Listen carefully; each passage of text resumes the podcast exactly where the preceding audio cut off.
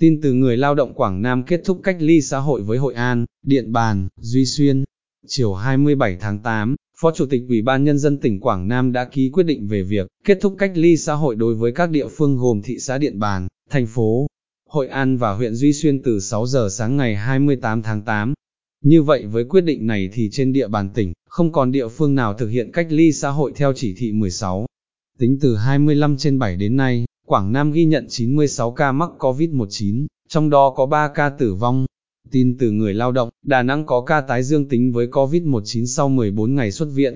Ngày 28 tháng 8, Phó Giám đốc Sở Y tế thành phố Đà Nẵng cho hay, bệnh nhân 424 nữ, 58 tuổi, là hộ lý tại khoa hồi sức tích cực chống độc bệnh viện Đà Nẵng, có kết quả xét nghiệm dương tính trở lại sau 14 ngày cách ly. Đây là trường hợp tái dương tính đầu tiên ở Đà Nẵng, đối với các bệnh nhân đã được chữa khỏi COVID-19 và xuất viện.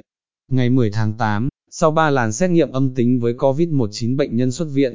Sau khi về nhà, bệnh nhân đã thực hiện cách ly riêng biệt, không tiếp xúc với ai theo hướng dẫn của ngành y tế. Ngày 24 tháng 8, sau 14 ngày cách ly, bệnh nhân này được lấy mẫu xét nghiệm và có kết quả dương tính với COVID-19. Ngành y tế đã tiến hành cách ly riêng bệnh nhân này tại cơ sở y tế. Chiều 27 tháng 8, bệnh nhân này tiếp tục có kết quả xét nghiệm dương tính lần 2. Tin từ báo Tiền Phong, nghi can chém thiếu niên 16 tuổi lìa chân đã ra đầu thú. Ngày 28 tháng 8, lực lượng chức năng huyện Tân Châu, tỉnh Tây Ninh cho biết, Võ Văn Đẹp sinh năm 2000, chú xã Suối Ngô, huyện Tân Châu, người chém lìa chân nam thanh niên đêm 26 tháng 8 đã ra đầu thú. Trước đó, khoảng 20 giờ giờ ngày 26 tháng 8, VVTD điều khiển xe mô tô chở bạn cùng ngụ huyện Tân Châu, đến uống cà phê tại một quán cà phê ở ấp 4, xã Suối Ngô, lúc ra về thì bị một nhóm đối tượng chặn đánh.